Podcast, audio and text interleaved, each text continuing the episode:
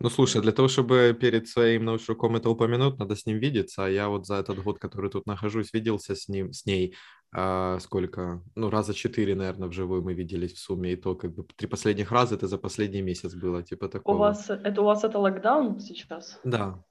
Ну, как, не сейчас, он уже потихоньку закрывается. Вот у нас вчера, э, вчера, сегодня же вторник, да. Мы записываемся во вторник, для кого это важно, да. Э, вчера была первая встреча групповая, у нас там каждую неделю проходят встречи групповые, там обсуждаем, кто что сделал, кто где был, типа такого. И вчера была первая встреча вживую, как бы за mm. почти два года или когда там это, ну, за полтора а года. А какого размера у вас группа, вот ваша группа, вот прямо ваша группа? Я сейчас буду перечислять, а потом подсуммируем. Получается, четыре аспиранта, вот я в том числе. Одна девочка, она сейчас закончила мастера, магистратуру, и она как бы на такой позиции, там, три-четыре месяца работает, типа, как научный сотрудник или ассистент, что-то в таком роде, но она уже поступила в аспирантуру в другое место, то есть она уезжает там через пару месяцев. Еще одна девочка, кстати, вот, которая со Стамбула, Ямур, ее зовут, она закончила, когда? В феврале аспирантуру, но тоже вот на год осталось... типа постдок коротенький, и уже у нее есть позиция тоже там с февраля начинается в другой стране. Это по поводу, скажем так, студентов, да, студентов, то есть шесть человек. И еще, получается, два, два постдока всего-навсего на данный момент. Всего да, только два, да, два постдока. У нас просто наша маленькая группа, сейчас вот только приехала новая аспирантка, и у нас четыре человека, чтобы ты понимал, наши, конкретно наши. У нас есть типа большая лаборатория, а мы как бы сублаборатория, в этой сублаборатории на этом конкретном проекте. В конкретной комнате, да, у вас отдельный столик есть? Нет, у нас нет конкретной комнаты, конкретного столика, у нас есть только конкретная задача, которая нас хорошо. Объединяет. Все остальное хорошо. У нас общее, как бы, с большой лабой. Что угу. Хорошо, у нас даже, например, была э, на этой неделе, на этой неделе? Нет, на прошлой неделе у нас была такая сходка нашей лаборатории, называлась, называлась она Inversion Day. Мы обсуждали хромосомные инверсии угу. и все, что с ними связано. Типа, почему они появляются, как они, почему фиксируются, и как они могут влиять там, на, на адаптив, адаптационный процесс.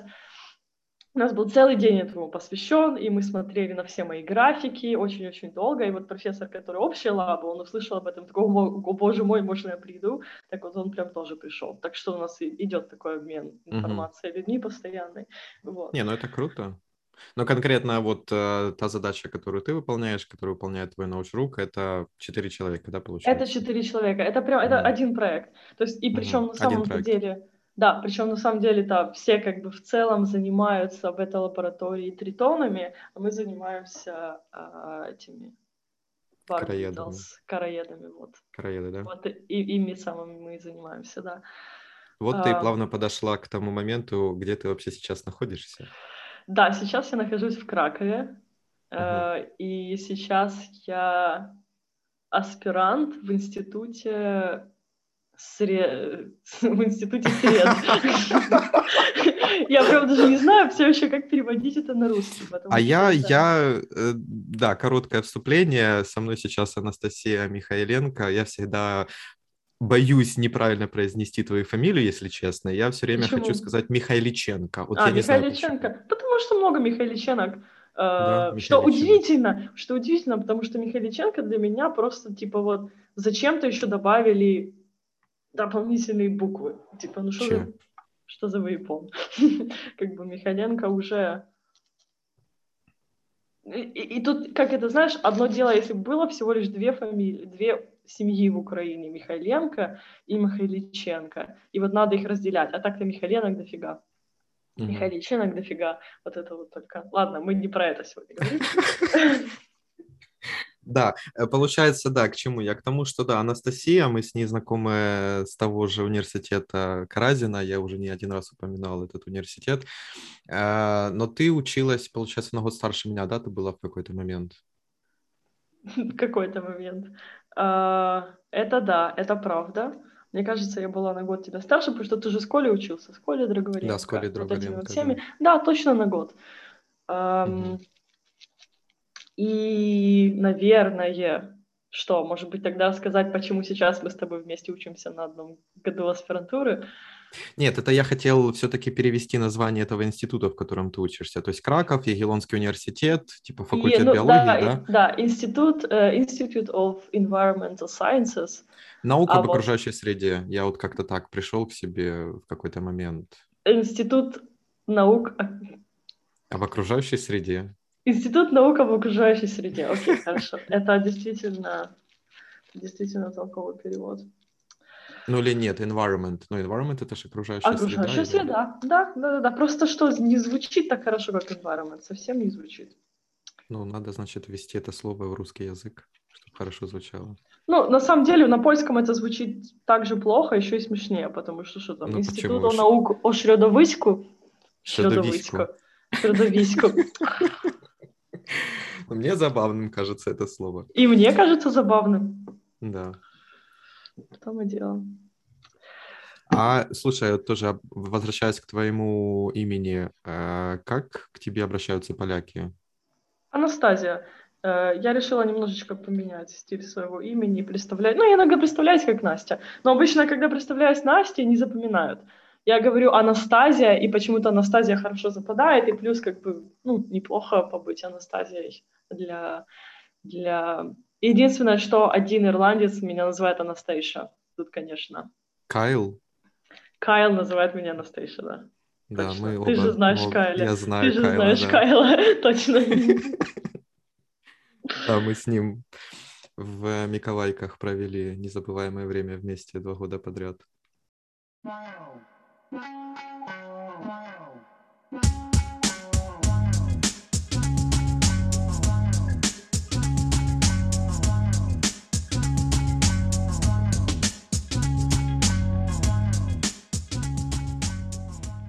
Окей, Анастасия, да? Анастасия. Анастасия. Да. Но это хорошо, что Анастасия, потому что э, подруга есть одна, она сейчас в Лионе, она училась в Лионе, ее тоже зовут Анастасия, и э, вот особенность польского языка, то, что ударение всегда, почти всегда на второй слог с конца, а во французском на последний слог. Ее называют Анастасия иногда. Анастасия тоже неплохо. Главное, что не Анастейша. Анастейша вот почему-то напрягает. Я даже не знаю, почему. Хорошо. В общем, да, ты сейчас аспирантка вот в Ягеллонском университете. Ты на первом, на втором курсе, на каком ты? Я на, на первом курсе. А это с сентября? Нет, тебя, подожди, да? секундочку. Да, сейчас я еще на первом курсе, но вот с октября начнется второй. Угу.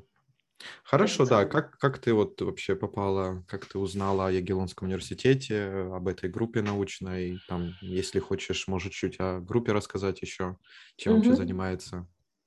Да, могу рассказать. Что такое EvolDir, ты знаешь? Что? Извини. EvolDir.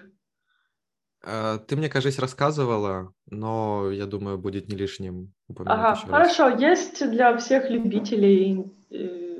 Я бы сказала, для всех профессионалов или желающих стать профессионалом в эволюционной биологии существует ресурс, который называется EvolDir. На этом ресурсе можно найти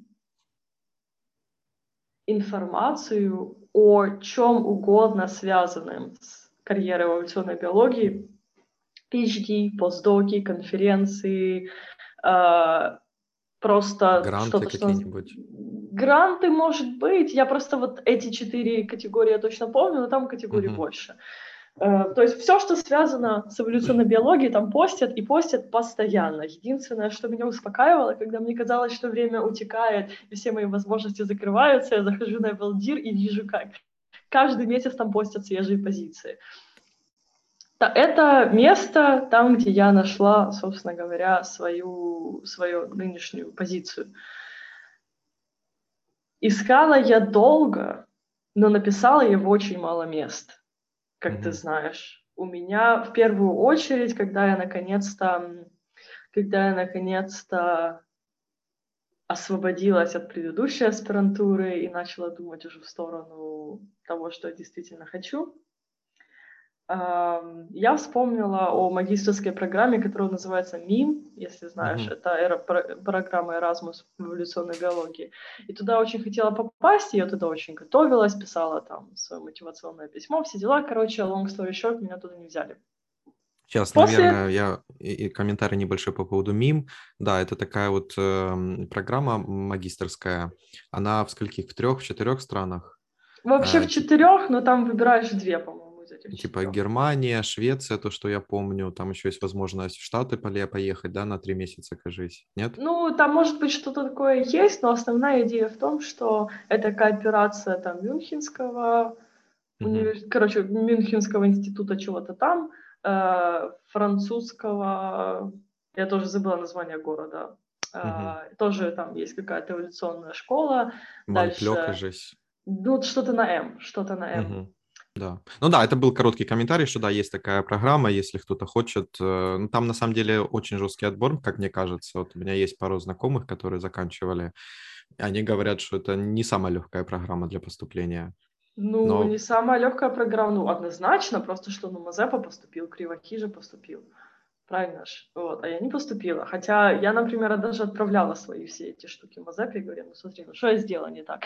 Он говорит, ну, вообще, может, overqualified, типа, все, как по мне, все в порядке. Может быть, просто еще, знаешь, как это, э, из года в год разные люди приходят, и, может быть, там сильнее группы набираются, слабее группы набираются. В целом, конечно, я не могу сказать, что я...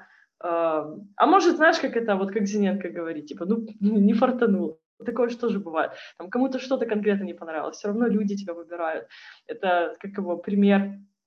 о том, что, типа, чувак там, что отбирает людей куда-то там, такой берет заявки, половину из них, короче, берет в руку и говорит, а лузеры нам не нужны, и выкидывает ее в руку. Вот, типа того. Как бы критерии отбора могут быть разными, поэтому... И мне в целом повезло, потому что я поступила в аспирантуру, и мне не пришлось снова проходить через магистратуру. Методы учатся, возможности тоже остаются в целом. Конечно, это хорошая программа, я слышала.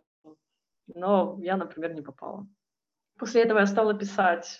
Просто находила на EvolDir то, что мне нравилось, и писала. То, что мне нравилось. Было очень много вещей, которые мне нравились.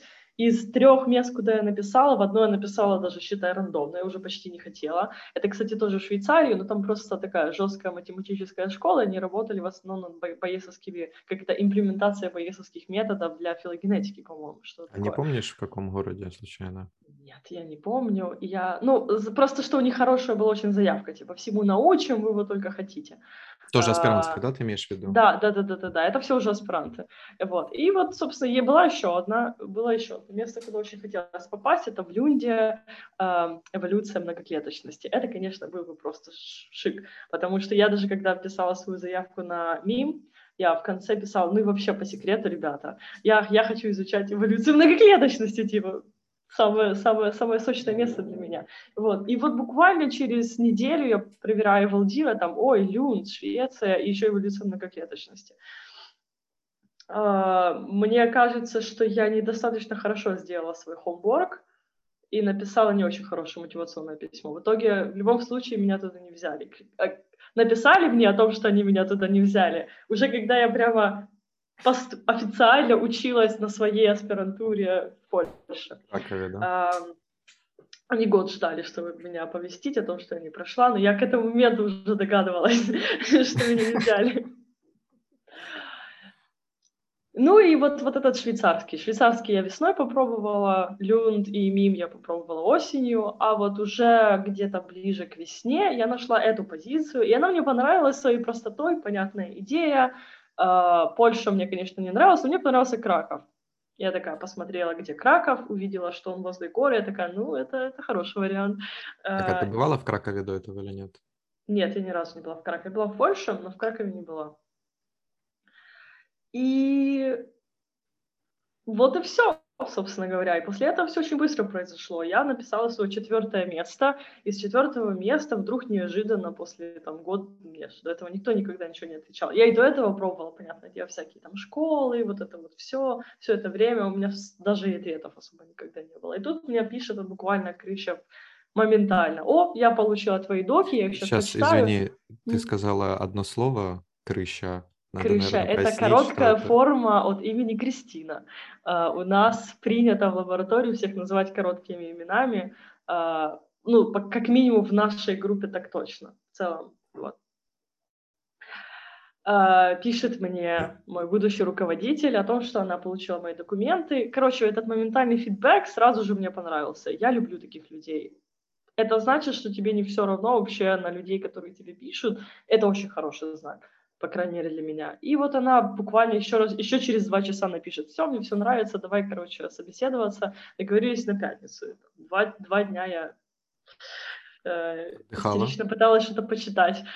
Вот, ну, в целом, в целом почитала. Ее впечатлили, ее впечатлили пять страниц списанного текста, непонятно чего, просто, знаешь, чтобы хоть как-то что-то себе в голову вложить. Так вот, мы созвонились, оказалось, ну, короче, у нас, типа, химия, искра, моментально вообще все складывается. Нам не такая: о, боже мой, все так хорошо, я тебе напишу через неделю. Вот дай мне неделю подумать, я теперь не знаю, кого выбрать. Я такая: следую своему сердцу. Она говорит: через неделю я тебе напишу, в пятницу мы поговорим, она говорит: через неделю я тебе напишу, в понедельник она такая: приезжай, короче, вот я хочу тебя взять, я прям очень хочу тебя взять, если ты еще не уверена, давай, короче, еще раз созвонимся, я тебе больше расскажу. Я такая: да, ладно, не надо, проехали, давайте уже делом займемся. Ну вот, собственно говоря. Так я попала в свою аспирантуру. И что интересно, это было единственное место, где были знакомые по итогу, потому что все остальные места были интересны, но я там никого не знала, а здесь я написала-то не зная, что, например, Зиненко знает Кристину, Вазепа знает Кристину, она их тоже знает. Короче, здесь вот были связи, о которых я даже не подозревала. Ну да, я когда учился, я там общался с разными людьми, и некоторые из них знают Зиненко, то есть они о нем очень хорошо отзываются. Профессор Бабик знает, например, очень угу. тоже нежно о нем отзывается всегда. Каждый раз, когда я упоминаю, он всегда идет навстречу. Я даже Зиненко привлекла в наши журнальные клубы. Прикольно. А, вот, да, вот у нас есть один такой журнальный клуб, конкретно поп-джем, вот такой уже сугубо эволюционный. Популяционная генетика. Простите, да, популяционная генетика. Ну ладно, давай, это будет твоя работа, уже объясняй. Нет, не, ну я, ну я ж не знаю, кто нас будет слышать, на всякий случай я объясняю. Понимаю, что, да. понимаю. Да. Ну вот, и вот, ну, я очень рада, потому что с зиненковских журнальных клубов у нас на кафедре зоологии все и началось. Я хоть и видела приоткрывающиеся, э, приоткрывающиеся горизонты о том, чем люди занимаются, вообще что интересно, поэтому, как бы, мне это очень... Мне очень приятно, что он теперь может с нами как бы это все дело делать, и, может, мы ему какие-то идеи теперь подбрасываем. Это всегда, это всегда приятно.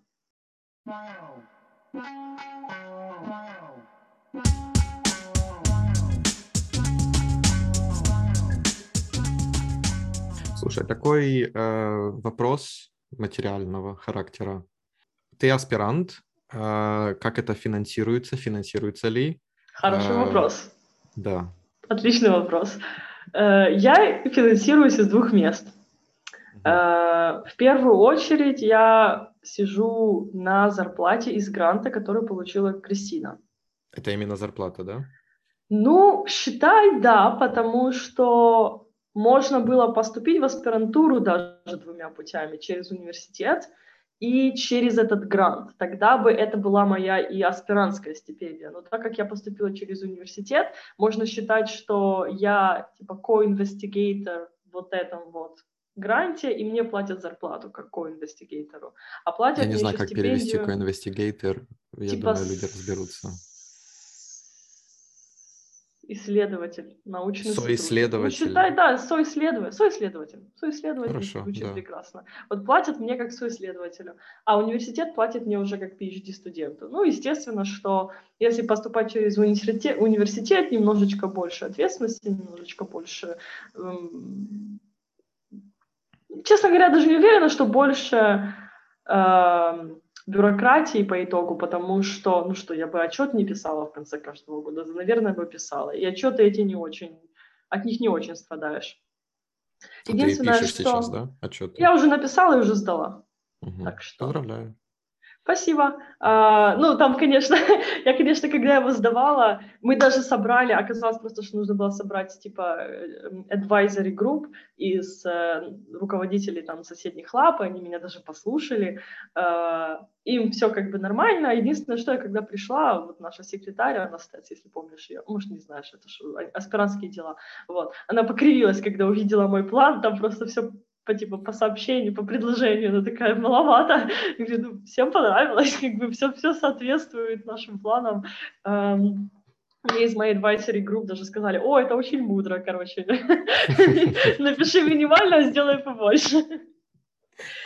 В общем, да, то есть бюрократии не очень много, меня она абсолютно не раздражает. Курсы, конечно же, надо проходить, но иногда эти курсы меня очень сильно удивляют. Я вот, например, хожу сейчас на лекции, которые будут длиться только неделю, от университета, от Института зоологии. Маленький такой курс, который называется New Insights into Evolution of Invertebrates.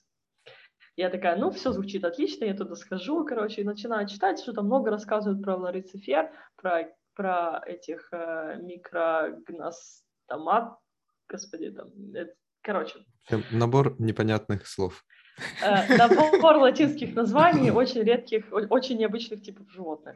Э, и я смотрю на... Короче, я смотрю на имя преподавателя и такая, что-то знакомое. Открываю страницу Википедии, а он описал эти типы. Чувак, который нам Ух будет рассказывать шо. про эти типы, эти типы описал. Я помню, я читала про этих лорицифер э, много лет назад, когда я была еще на кафедре зоологии. И лорициферы эти, чтобы ты понимала, там многоклеточные животные, которые вообще не используют кислород в своем метаболизме, энергетическом метаболизме. У них штуки, которые называются гидрогеносомы, органеллы.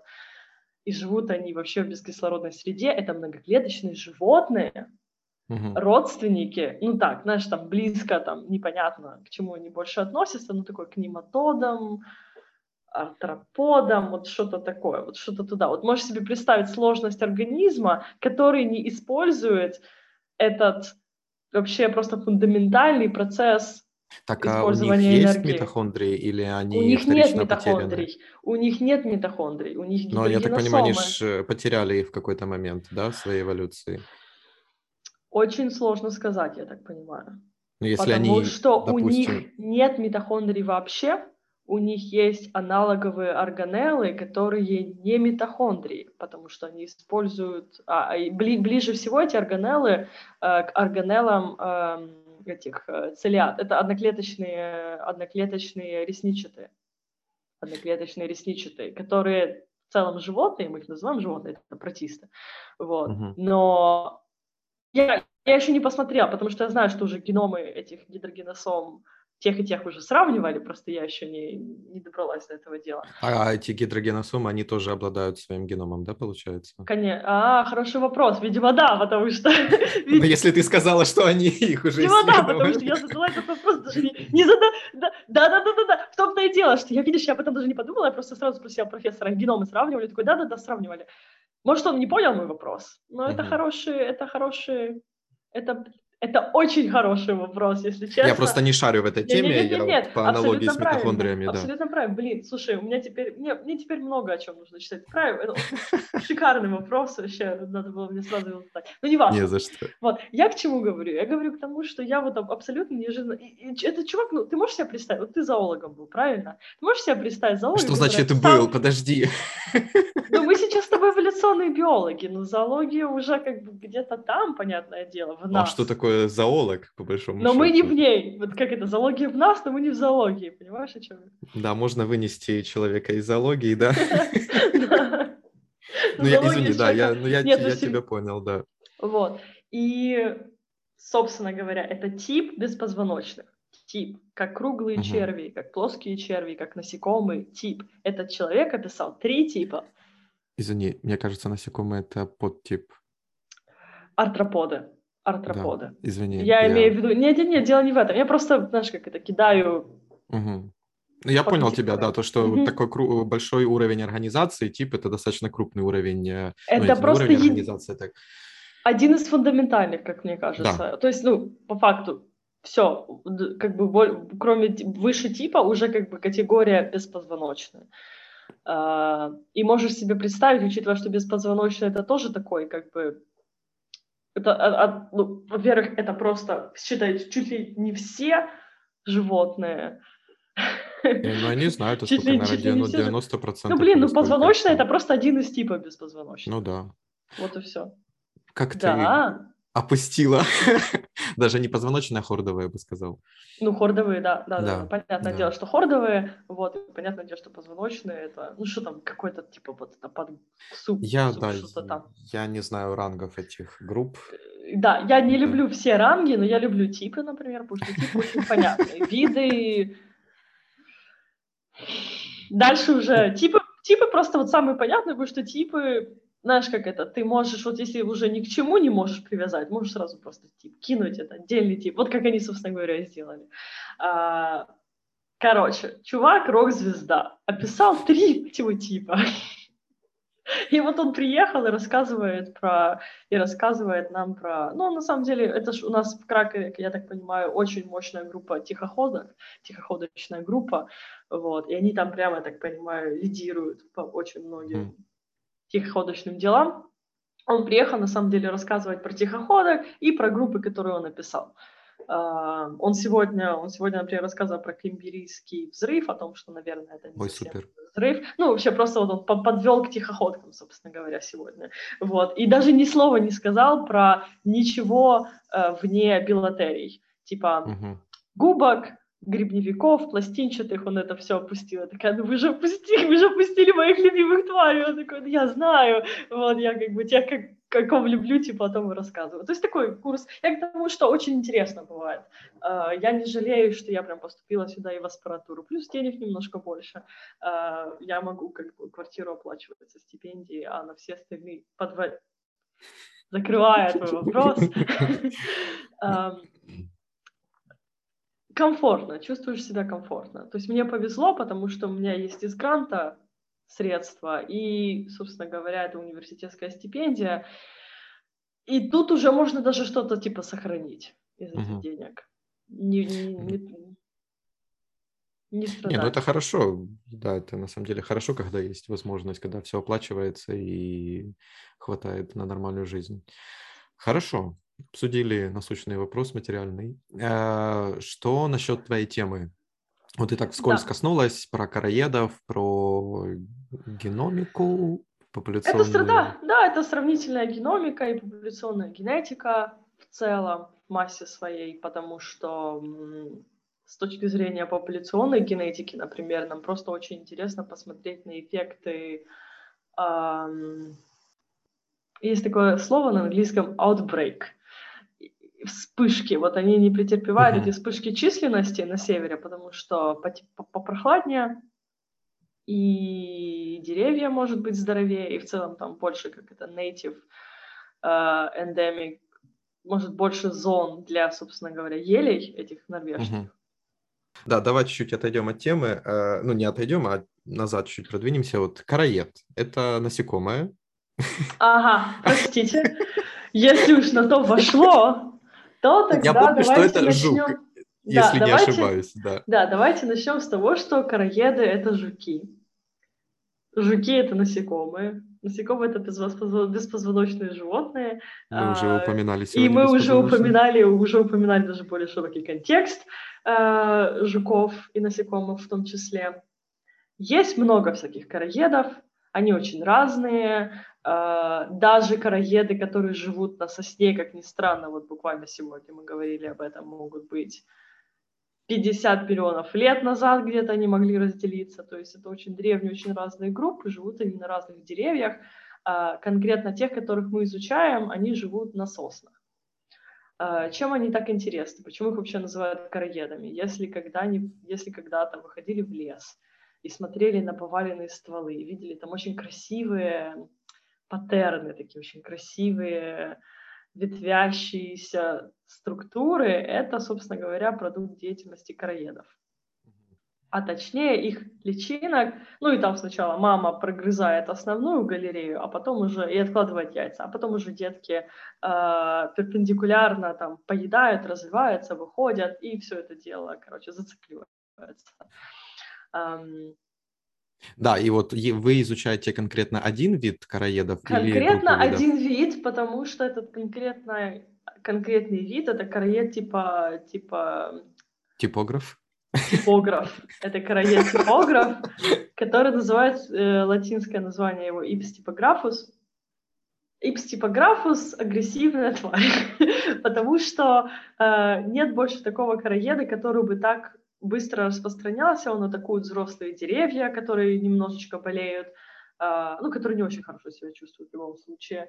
Э, В некоторых частях Европы они могут не один раз размножиться за сезон, а до трех раз, но в целом в среднем два раза.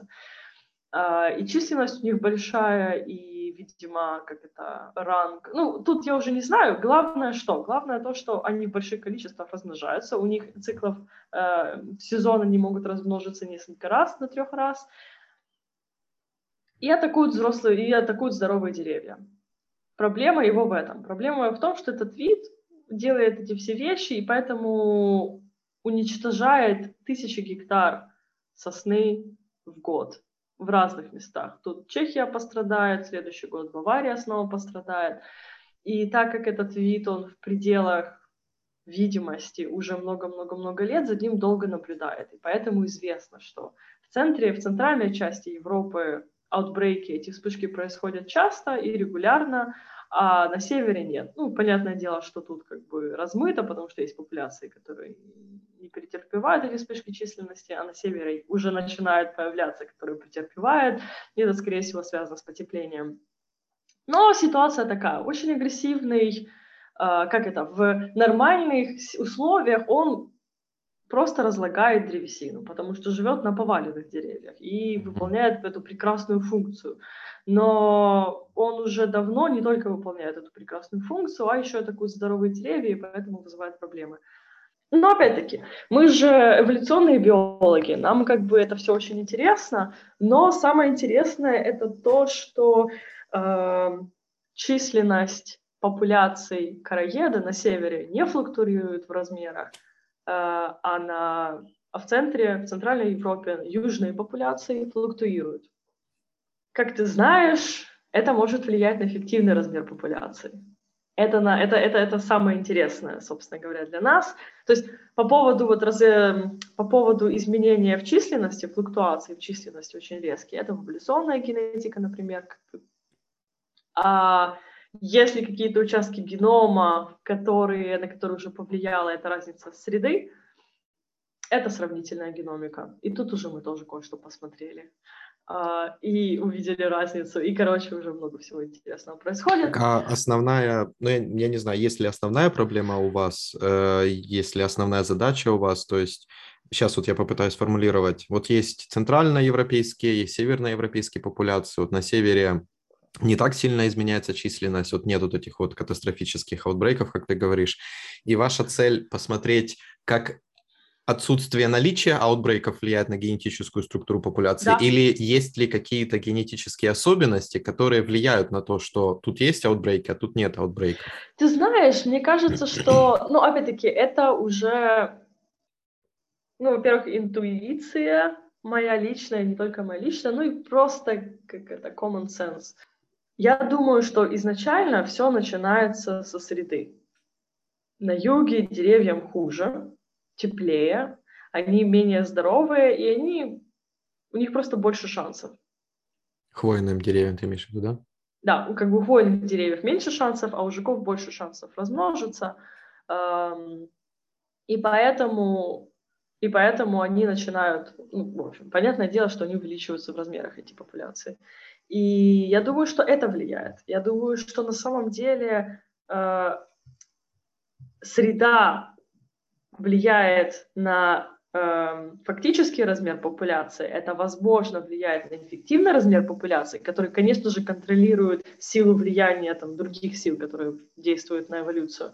Э, но при этом еще разница среды, скорее всего, уже видно, что она на что-то точно так же влияет, но уже не связано с численностью, просто связано с, с стилем жизни на ответ к среде. Потому что уже мы видим части генома, которые просто отличаются между северными и южными популяциями. А можно ли, есть ли какие-нибудь возможности, вот у вас есть северные популяции, южные популяции, да, и вы уже видите какие-то генетические отличия а, между этими популяциями. Есть ли возможность провести эксперимент вот, по включению-выключению генов или по какой-нибудь модификации их, чтобы проверить вот короеды из северных популяций, если им условно выключить эти последовательности, я сейчас говорю очень условно, я не генетик. Понимаю. Да, и проверить экспериментально, будут ли у них аутбрейки в этих популяциях впоследствии. Ты знаешь, мне кажется, проще взять северных жуков, привезти их на юг и посмотреть вообще, аутбрейкят они или нет, если уж на то пошло. Ну или так, да. Это, это, это как, как по мне, то, что ты сейчас говоришь, это какое-то абсолютное излишество. Оно... Понимаешь, вот еще в чем фишка. Есть еще один, например, фактор, который я не озвучила, это симбионты. Там, ага. вообще, да, там просто вообще другая история. Чем эти жуки еще потрясающие, тем, что у них э, есть органы, которые называются микангии, по-моему. Это связано вот с грибами? Вспом... Это связано с грибами, как ты, как, как ты правильно догадался. Там, где есть микос, там есть и грибы. Да, они носят в себе споры нескольких там видов грибов, э, которые помогают им разлагать древесину. То есть это очень такой полезный симбиоз жука и гриба. У них есть горбы, которые носят эти споры от дерева к дереву. Гриб начинает развиваться. Это э, какие-то виды еда для, для, для, для жука, а древесина – еда для гриба. В каких-то случаях и древесина еда для гриба, и этот гриб подрывает здоровье дерева, и дерево не очень эффективно защищается от жука. Угу. Вот, и настолько этот симбиоз эффективен, что, что у жуков даже вот появились органы, которые несут в себе споры этого гриба. И я думаю, ну, а гриб что... один и тот же в северных и южных популяциях, или там грибы это тоже? Это хороший могут... вопрос, но я думаю, что там разные виды, э, даже выполняют разные функции, живут типа в одних и тех же популяциях. Э, я думаю, что это изучается, конечно же, но я просто uh-huh. ничего об этом не знаю. Э, okay. Так что да, это, вот, это очень важный фактор, и, скорее всего, это просто вообще залог успеха их отбрейков. Вот, собственно говоря, симбиоз с этими грибами. И вот тут надо смотреть. Ну, в общем, видишь, как бы слишком много факторов, которые на самом деле позволяют этим, этим жукам эффективно увеличиваться в численности, эффективно пожирать древесину. И как по мне, на этапе моих, ну, с высоты моих собственных знаний, я бы сказала, что мы сможем посмотреть разницу, мы, возможно, сможем ответить на интересный вопрос увеличения флуктуации в численности, приводят ли они к какому-то долгосрочному изменению эффективного размера популяции. Это уже очень интересно, это уже очень фундаментальное, эмпирическое, как это, эмпирический такой ответ на очень важный вопрос. Это одна часть истории. И тут для этого уже много чего нужно сделать, потому что нужна демография. Я этим должна была заниматься, но уже этим не занимаюсь.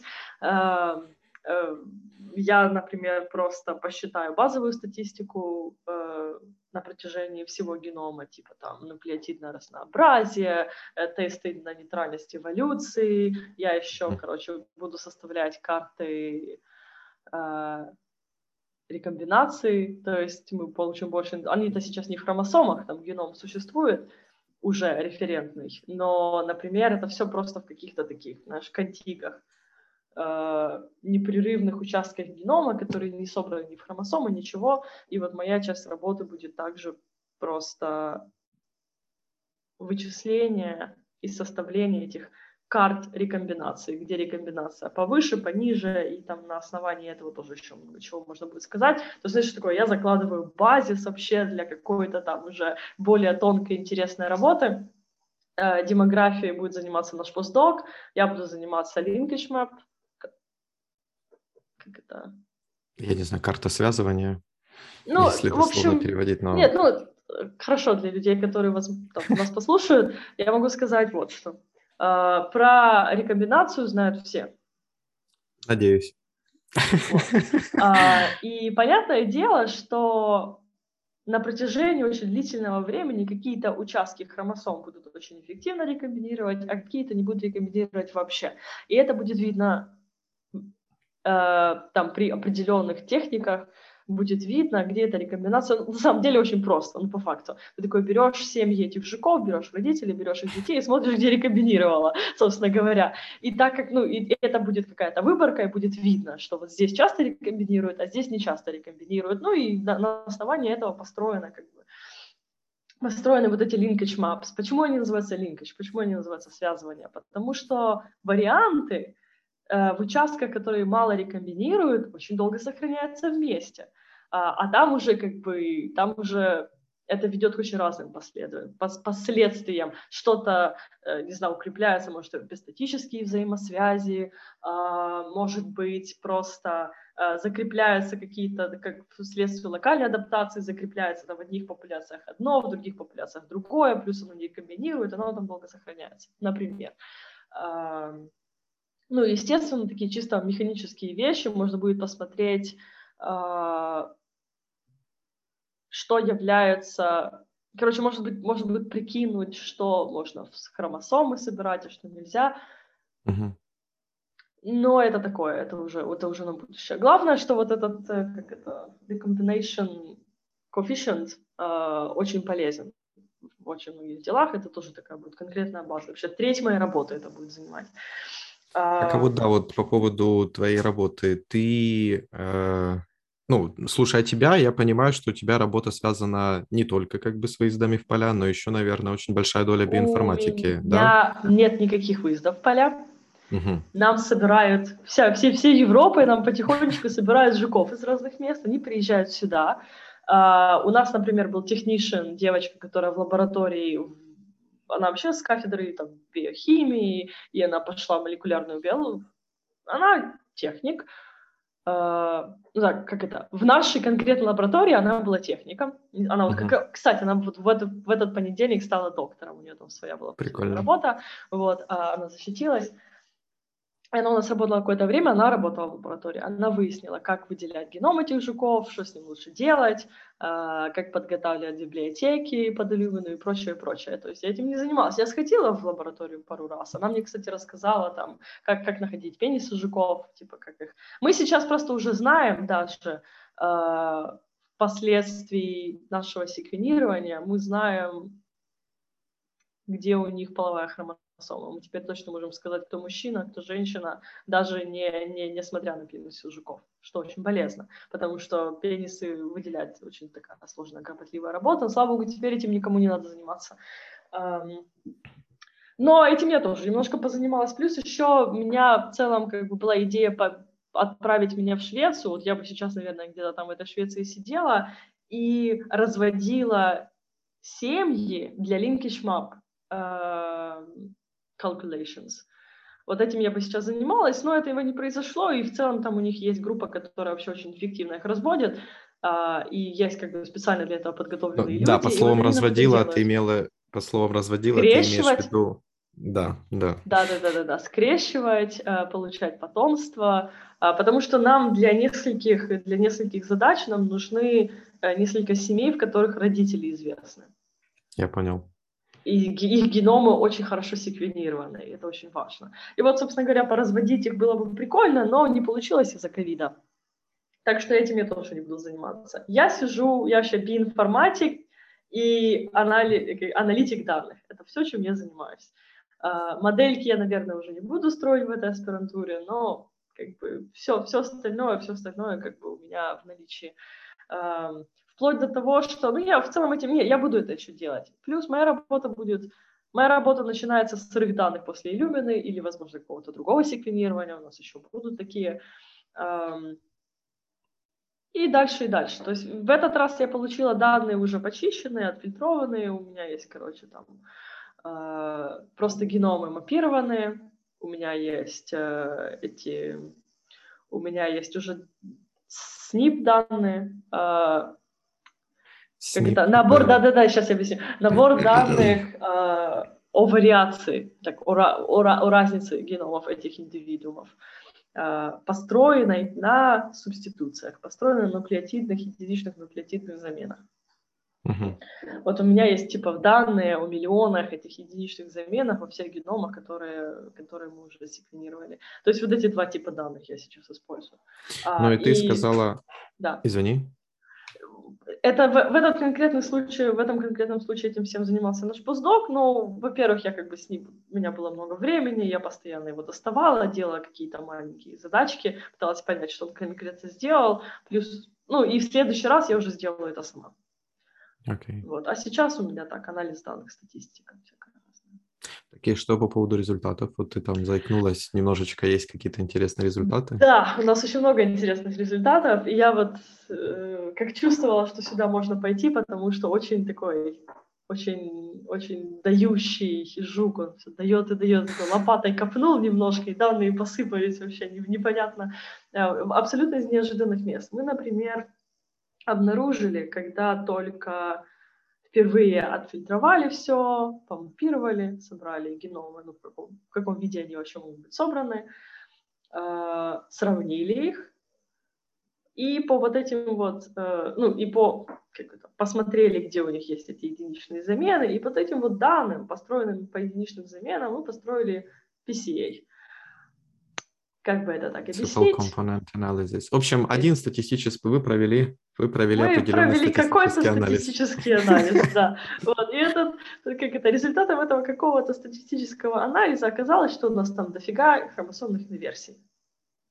А это очень интересно, потому что хромосомные инверсии, если их уже... Ви... А, вот можете себе представить, их, их же видно на пи си эй. Их на самом деле видно на данных, которые просто говорят о... снипах. То есть они там довольно долго, они там уже закрепились, они несут какую-то функцию, потому что уже даже по снипам видно, что там инверсия.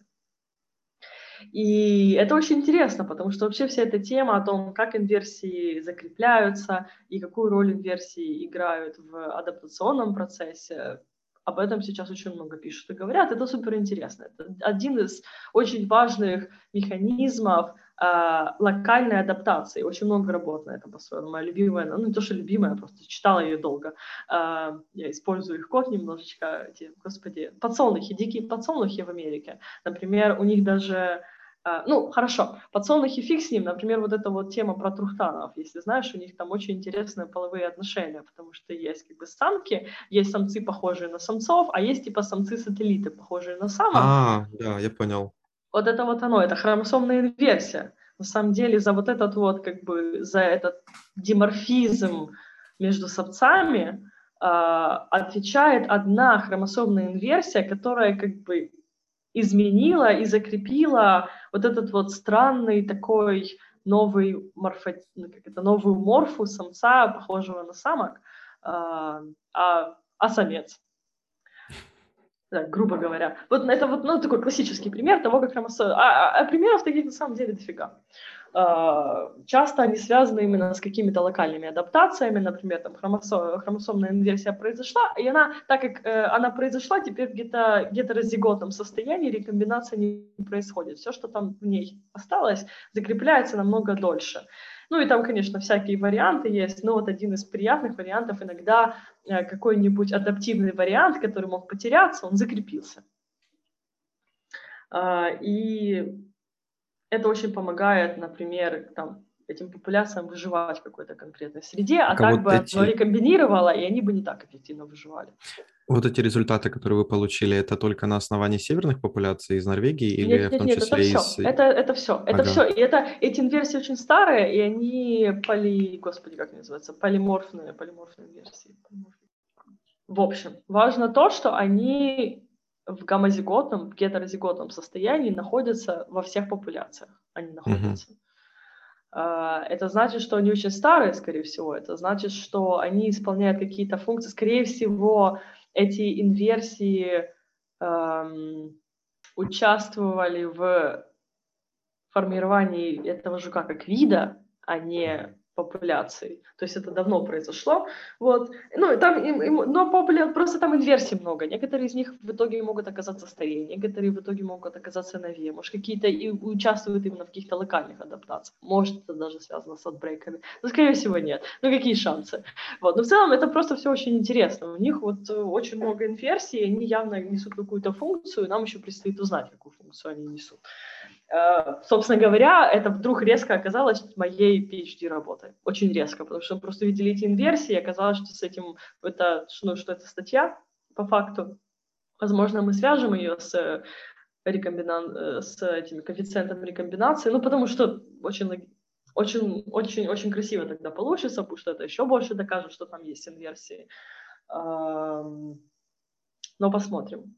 Посмотрим. Слушай, ну это на самом деле круто. Вот ты сейчас говоришь, у меня мысль такая в голове промелькнула, что часто в научном процессе, когда начинаешь работать над какой-то темой, у тебя есть какой-то установленный план, там вроде как все расписано, ты начинаешь копать, вот как ты говоришь, лопатой копнул, а там mm-hmm. открываются абсолютно новые темы, абсолютно новые идеи, о которых раньше никто и не догадывался.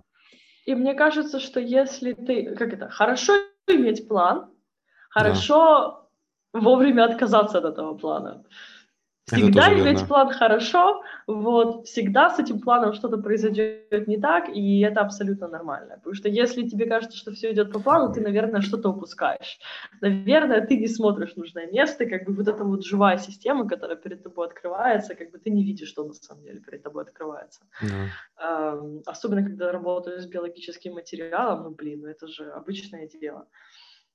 Так что в этом нет ничего удивительного. И хорошо, что это произошло. И, знаешь, еще один такой момент. Вот если честно с чем-то работаешь, то вот оно, скорее всего, ча- часто так и будет происходить. Потому что ну, ты же не знаешь, ты же что-то хочешь открыть. Конечно же, когда ты начинаешь в него копать, тебя начинает вести в другую сторону, потому что у тебя были одни ожидания, а так как ты работаешь с чем-то неизвестным, это неизвестное для тебя. Чем больше становится известного, тем как бы больше, больше ты понимаешь... неизвестного. Да, как бы тем больше ты понимаешь, что, что картина меняется, ты должен к этой картине адаптироваться, знаний у тебя больше, ты начинаешь как бы смотреть уже там, какую-то немножко другую сторону, смотришь, что да, там тоже что-то уже начинает появляться. Это нормальный процесс. Мне очень нравится, конечно, такое дело.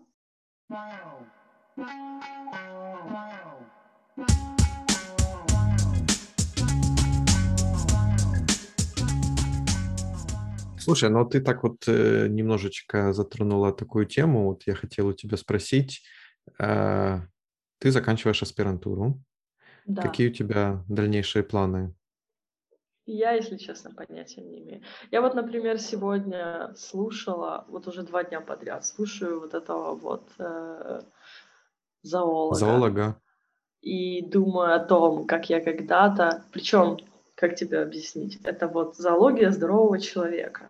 У нас она, ну, в каком-то состоянии на кафедре находится, но вот я только с годами поняла, насколько круто вообще можно там вещи делать в зоологии, потому что там и гистология, и не гистология, а на самом деле три дэ моделирование, потому что ты, есть у тебя трансмиссионный микроскоп, есть у тебя хоть какие-то возможности, пусть это даже старый трансмиссионный микроскоп, все, ты уже можешь микроструктуры, вообще внутренности всех своих животных исследовать, резать как хочешь, поверхности, то есть морфологию их можно описывать очень, очень, очень подробно.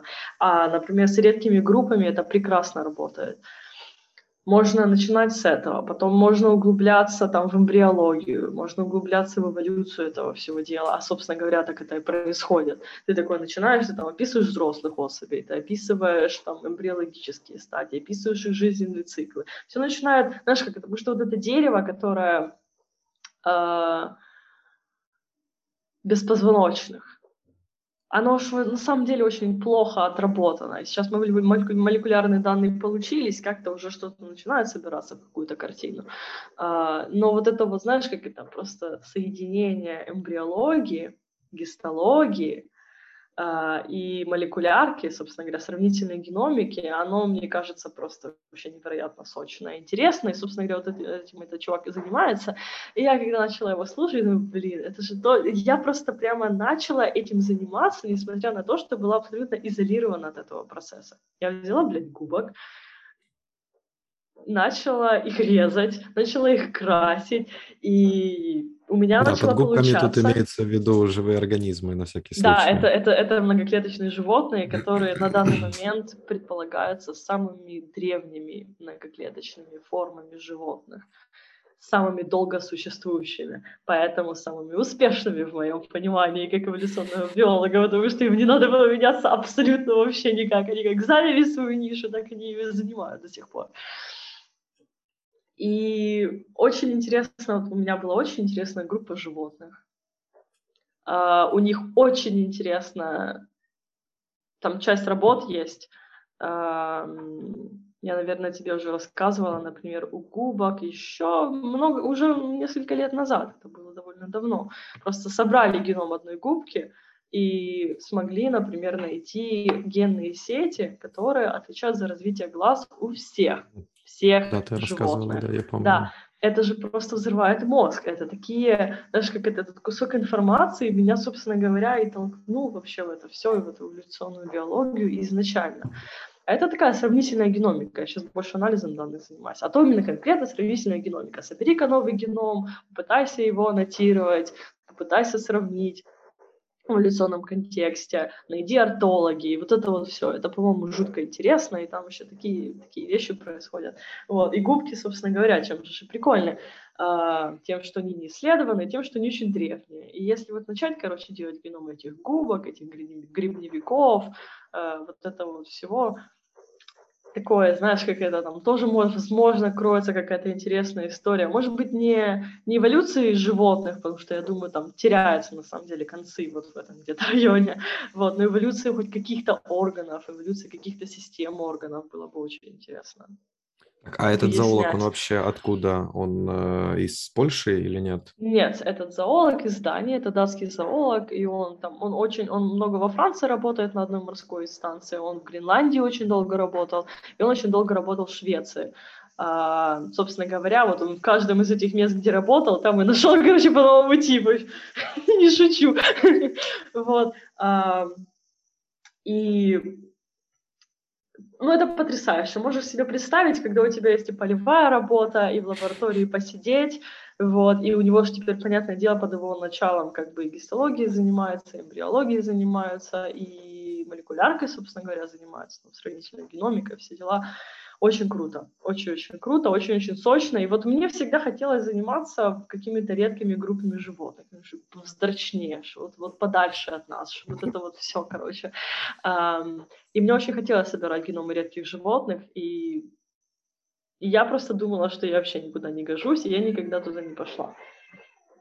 О, я слышу вот кошечку. Кот. Вот и кот пришел, да. Вот и кот. Начал, начал, начал просить внимания, я его специально покормила перед тем, как... начать. Но он, конечно же, конечно, он хочет больше внимания, чем еды, это понятно. Вот. Ну, в общем, я к тому, что вот я сидела сегодня, слушала это все и думала, вот, не взяла ли я неверное направление. Ну, тогда просто как-то, не знаю, очень сложно было. Не было у меня. Не, ну, слушай, ну, ты же сейчас... Сил. Ты же сейчас на данном моменте все-таки обретаешь какие-то знания, какие-то навыки, там, те же все эти молекулярные методы. И это тоже тебя... очень интересно, я теперь развиваюсь. Да. Я буквально сегодня Оля говорила об этом, о том, что здесь интересно тем, что если я сейчас начну подгонять математику, то, знаешь, как это, я смогу, может быть, войти в эту группу эволюционных биолог, биологов, которые просто с горы на все это смотрят, вот, как бы отдыхают. Такие, мы вообще математику знаем, ребятки. Вы, конечно, можете копаться в деталях, вот, но мы как бы, мы как бы уже прикинули, мы видим, к чему это все идет. Um... У меня иногда такие мысли посещают, когда я рассказываю с знакомым биологом, чем я занимаюсь, и сразу первый вопрос, а на каком объекте? Типа, а какая группа животных? И я такой, ну, я, как вам я, сказать? Я процесс, а не объект. Да, да, да. да. Кстати, да, да я да. вот в какой-то момент да. пришел к вопросу, что, по сути, предметом моей деятельности не являются какие-то объекты, конкретные группы животных. Процесс. Да.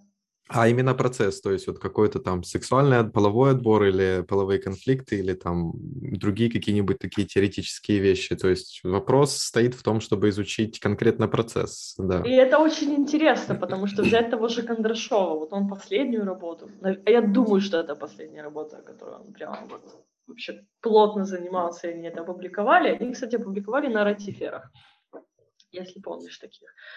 Uh, у них не находили или не могут понять, если самцы или самки, или просто не находили особей, которые участвуют в половом размножении, потому что у них сложный жизненный цикл. Я думаю, что там просто какие-то эти бесполые стадии находят, а половые, видимо, нет.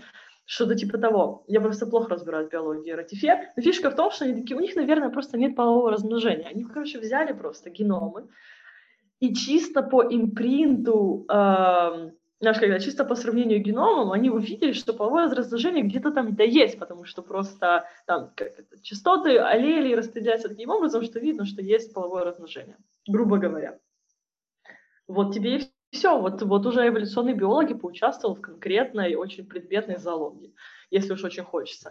И это, это, это еще один вопрос, в том, что как бы, мне-то, мне-то на самом деле очень нравится заниматься чем, чем я занимаюсь сейчас, но для этого надо как бы больше математики. Вот если я в нее вникну, то там все хорошо, а если не вникну, то фиг его знает, потому что э, не хочется, знаешь, как это есть гранты, вообще есть деньги налогоплательщиков любой страны, просто потому что ты не можешь принять, что у тебя плохо получается заниматься эволюционной биологией. Вот тебе может плохо получаться заниматься эволюционной биологией, потому что там есть много вещей, которые можно тупо посчитать, вместо того, чтобы секвенировать вообще какое-то необъем, необъятное количество геномов и пытаться найти что-то эмпирическое. Это не обязательно, можно умнее поступить.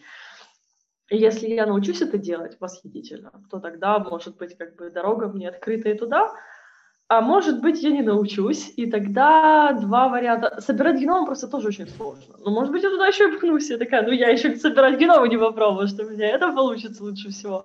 А, может быть, я пойду в охрану, в охрану природы. Природоохранную деятельность, да? Да, а, потому что conservation genetics, кон- консервационная генетика, вот я как раз курс буду вести по консервационной, консервационной О, генетике в следующем семестре. Мало того, что вести, мне его еще надо приготовить, ну, там, часть, понятное дело, а, часть, которую я буду вести, там, компьютерные классы, что-то типа того. А, и вот как раз посмотрим. Может быть, эти методы меня увлекут, и я пойму, что... я могу как бы природе помочь. Это тоже очень полезно. Может быть, мозги мне не дотягивают как бы прям толкать науку в какую-то сторону, зато помогать на природе всегда можно. Знаешь, там, ну вообще там просто много чего интересного можно делать, потому что многие виды, которые пытаются восстановить, ну их можно очень по- по-разумному смешивать друг с другом, особей скрещивать из разных популяций, э, интродуцировать по-разумному, и тогда просто поднимать генетическое разнообразие, чтобы они могли потом дальше себя на каком-то этапе уже поддерживать. Потому что, как ты понимаешь, бридинг — это очень серьезная тема, когда дело касается, например, э, восстановления каких-то видов. Ну, вот такие вещи, то есть там есть прикладные... Ну да, я сейчас такой тоже небольшой комментарий скажу, что да, вот инбридинг это инбридинг, вот, ага. Да, это скрещивание близкородственных особей, и это ни к чему хорошему да. не очень всегда генетически, приводит. Очень генетически похожих. Да, вот. Генетически это... похожих особей. Да, это приводит к тому, что многие, э, многие вредные мутации, которые находились в гетерозиготном состоянии, которые прикрывались чем-то более полезным, выходят наружу в рецессивном состоянии. Все. И где-то да. там на каком-то этапе начинают... Это выстреливает начинает и популяцию. Дохнуть, да, начинают дохнуть особи. Вот это вот все. Такой маленький okay. экскурс. Да, это я сейчас вспомнил, читал как-то статью по поводу... Сейчас я вспомню. В общем, где-то, по-моему, на западе Штатов, э, там типа Калифорния или что-то типа такого, там есть какой-то вид э, рогатых животных, какие-то козлы. Э, их э, ну, занялись э, восстановлением популяции, потому что там численность уменьшилась.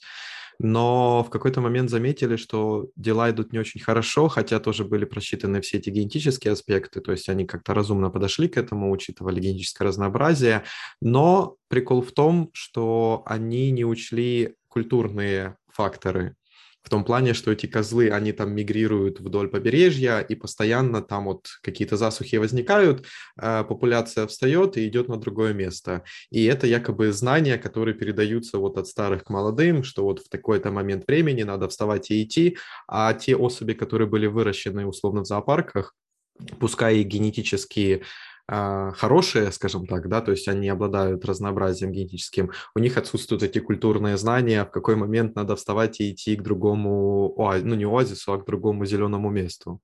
Так они все вымерли, что ли, в этой популяции? Не, они не все не вымерли, они... Ну, я, я не знаю, чем закончилась эта история. Может, просто, знаешь, как это, более разумные козлы научили этих менее разумных козлов, что надо было вставать и идти, они все равно последовали за своими. Ну, я не знаю, надо почитать по этому поводу. Не, суть Но... в том, что, представь себе, ты вот, допустим, э, была популяция, да, маленькая какая-нибудь группа особей, она, допустим, исчезла из какой-то территории, и ты туда заселяешь э, там определенное количество самцов-самок, они там генетически разнообразны, но эта группа, она не обладает знаниями на местности банально. Ой, с млеками они... это, конечно, сложно, ну, потому что у млеков есть какое-никакое культурное наследование. Да. Вот, но такие вещи, конечно, надо уметь предсказывать. Желательно уметь предсказывать. Я не знаю, как их можно предсказать. Но знаешь, тут тоже такой момент, это тоже в науке часто так происходит. Тут, возвращаясь к тому, к тому моменту, что вот вы копнули у короедов и открыли что-то новое, что-то неизвестное, о чем раньше не думали. Банально ученые могут не знать о всех проблемах, которые связаны с животными. А это же невозможно, это просто да. невозможно. Особенно невозможно все предсказать. Касается...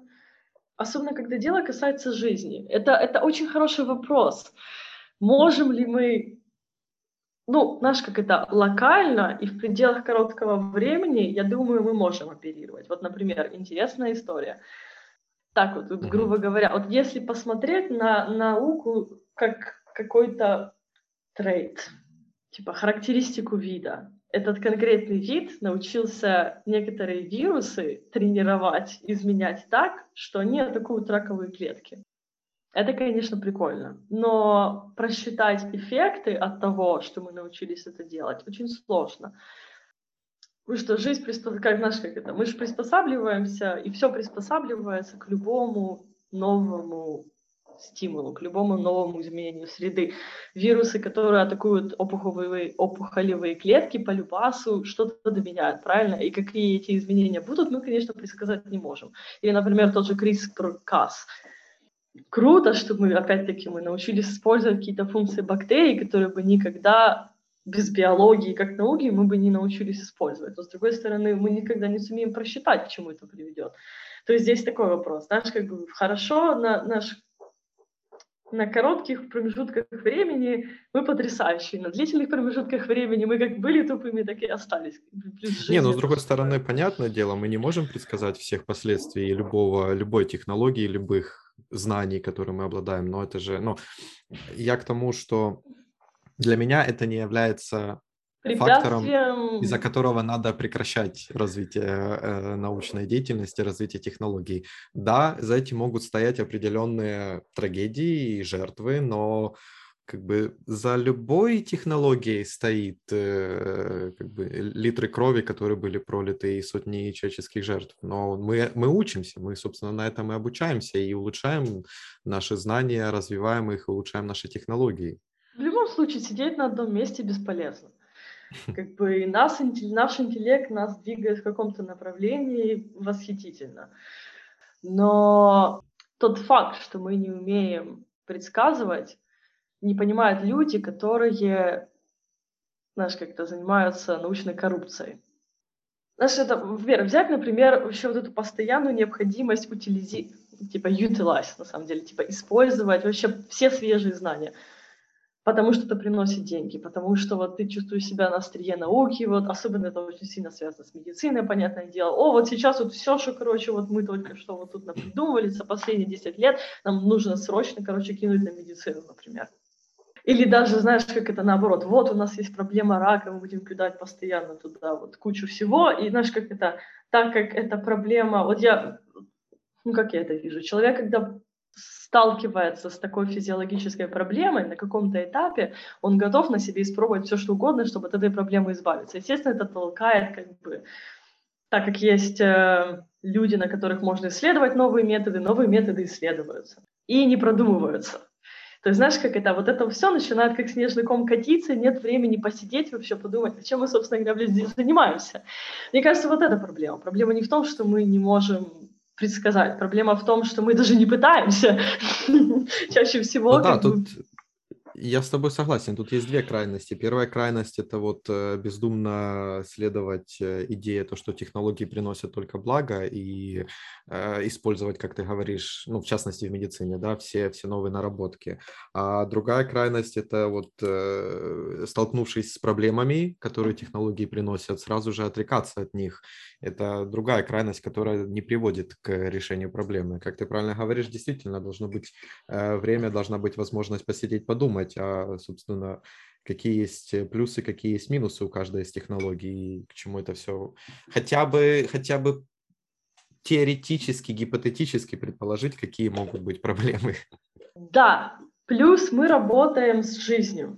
И мне кажется, что, казалось бы, биолог — это человек из категории, который должен иметь вот этот вот необъятный интерес, но интерес-то он вызывается еще и какими-то, знаешь, привлечением, положительными эмоциями. Мне всегда казалось, что вот если ты биолог, то ты любишь жизнь. Тебе нравится, не знаю, тебе нравятся животные, тебе нравятся растения, ты испытываешь какой-то интерес. Казалось бы, каждый биолог должен это иметь, но ведь это же неправда. Я, тут я с тобой не соглашусь. Для того, чтобы изучить, люди, например, часто для того, чтобы изучить какой-нибудь там маленький, эм, маленький аспект биологии, могут просто кинуть на это жизни животных. Жизни того, что ты изучаешь. Ты, типа, ты готов переступить через жизни животных, не подумав о том, что тебе нужно там убить дополнительное количество особей. Эм, даже если это насекомые.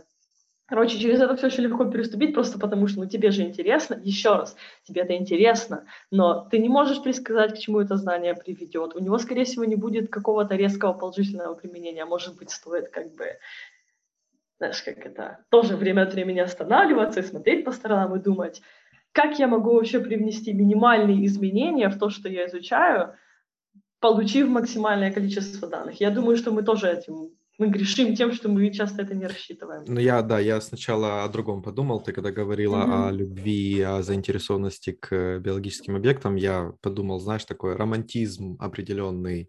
Я думал, ты об этом говоришь. Ну, мне кажется, каждый... что он, конечно же, не у всех есть, правильно? Там, да. Ну, ты неправильно выбрал профессию, там у тебя не появилось этого романтизма, но ты уже начал это изучать, у тебя нормально получается. Вот ну, ты хорош работает. В этом, да, как бы... Там, да, но я, я понял, к чему ты ведешь, и тут, да, тут я с тобой соглашусь, что это уже такие этические вопросы.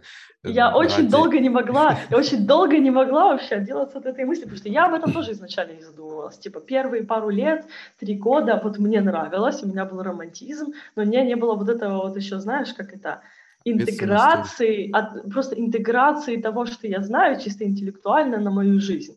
А это, это вообще отдельная тема, но, в общем, братюня мой. Старший, вот он часто мне начал задавать вопросы, типа, вы изучаете животных, убивая животных, и каждый раз это просто меня затыкало, потому что я не знала, что на это ответить. В какой-то момент я подумала, да, во-первых, мы действительно пытаемся изучить что-то очень, инваз... очень, очень как это, ведя себя очень инвазивно. Это надо принять. Значит, надо лучше, опять-таки, хочешь ли ты этим заниматься и при этом все еще вторгаясь? Наверное, хочу, потому что я должна следовать какому-то своему там, личному жизненному интересу, который меня ведет. Окей, значит, что нужно делать? Ну, значит, нужно с умом, блядь, подходить Понимаете. К этому всему. Не, ну это опять же, ты же тоже говоришь, что это жизнь. И поэтому жизнь... мне нравится быть биоинформатиком, потому что мне не надо никого убивать. Данных, вот, вот хорошо, есть еще один аспект, который... Мне кажется, тоже полезно всем знать. Данных становится все больше и больше и больше, потому что мы уже очень хороши в получении данных. А людей, которые анализируют это все, их практически столько же. И данные накапливаются просто в каких-то необъятных размерах. А толковых биоинформатиков, например, не становится больше. Получается, мы убиваем очень много животных для того, чтобы ответить на вопросы, которые вполне возможно толковый биоинформатик может ответить, тупо поискав в базе данных. И вот если видишь, уже не надо убивать. Можно да, просто тому, свою профессию чтобы... таким образом завернуть. К тому, чтобы прийти к тому, для того, чтобы прийти к моменту, когда не надо убивать, надо убить. В какой-то момент, да, однозначно. Да. Э, и это ты, прав, ты права отрицаю. Абсолютно. Я к тому, что... что типа слишком много людей пока еще убивают, и слишком мало людей пытается, знаешь, как это, дать этому какой-то контекст, проанализировать то, что уже существует. Метаанализ данных недооценивают, мне кажется. Я, я даже недооцениваю, потому что я-то сейчас работаю с группой, которую мы тоже снова наново секвенируем. И я же говорю, я же, конечно, открываю книжку Кимуры, я такая, надо в этот раз, короче, понять, может, что-то, чего-то можно избежать, что-то можно просто посчитать. А, ну, пока больно, да, пока больно, конечно, математика. Не, но я... я, я... Я с тобой согласен. Это такой достаточно сложный этичный вопрос, что надо, к сожалению, надо убивать животных. Или да, не только животных, как бы мы и растения убиваем, и грибы убиваем, и вирусы, бактерии убиваем, как бы ради того, чтобы изучать их. И это, да, это проблема, это этическая проблема, я с этим полностью согласен, но на данный момент это как бы данность, я не говорю, что надо придерживаться только этой данности, но в некоторых моментах надо быть, надо быть готовым к тому, что от этого не уйти. То есть однозначно. Это, к сожалению, просто надо, факт. Надо иметь, даже, даже не то, что надо иметь в голове эту мысль о том, что ты... Опять... Это, наверное, уже больше связано с личным развитием. Если ты... как человек, можешь, имеешь эту способность остановиться и сознательно посмотреть на то, что ты делаешь, ты не будешь убивать лишний раз. Ну, никогда и никого. Просто можно начать с этой фундаментальной позиции. И вот когда ты уже знаешь, что ты точно никого и никогда лишний раз не хочешь убить, и сознательно вообще занимаешься тем, чем ты занимаешься, тут уже, мне кажется, просто действительно значительно меньше жертв твоего какого-то личного интереса. Вот и все. Нет, да, я, я, я же говорю, я полностью согласен здесь, да. Точно кого-то мы будем убивать, но... Это звучит на самом деле достаточно жестко. Я не ожидал, что мы придем к этому моменту. Не, ну да, но я биолог, я зоолог, я в своей жизни убивал некоторых животных, как бы, но это, это элемент становления меня как личности на самом-то деле, мне было очень тяжело, когда я убил свою первую зверушку, и зверушку, животное, да, и это момент становления профессиональный тоже, поскольку даже вот банально... изучая все эти новые типы, да, о которых мы тоже сегодня упоминали. Да, это микроскопические животные, но это же жизнь, они уже очень да. сложные.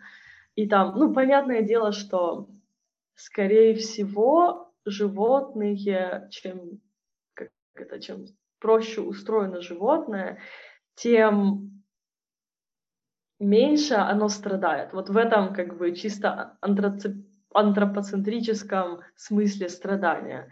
Как бы там нет вот этого, вот знаешь, о нету, нету страха смерти, экзистенциального кризиса, этого всего ангста, агонии нет, понятное дело. И то есть как бы, ты прерываешь жизнь, которая, скорее всего, очень, или практически не осознает, что эта жизнь была прервана. Ну, очень низкий уровень.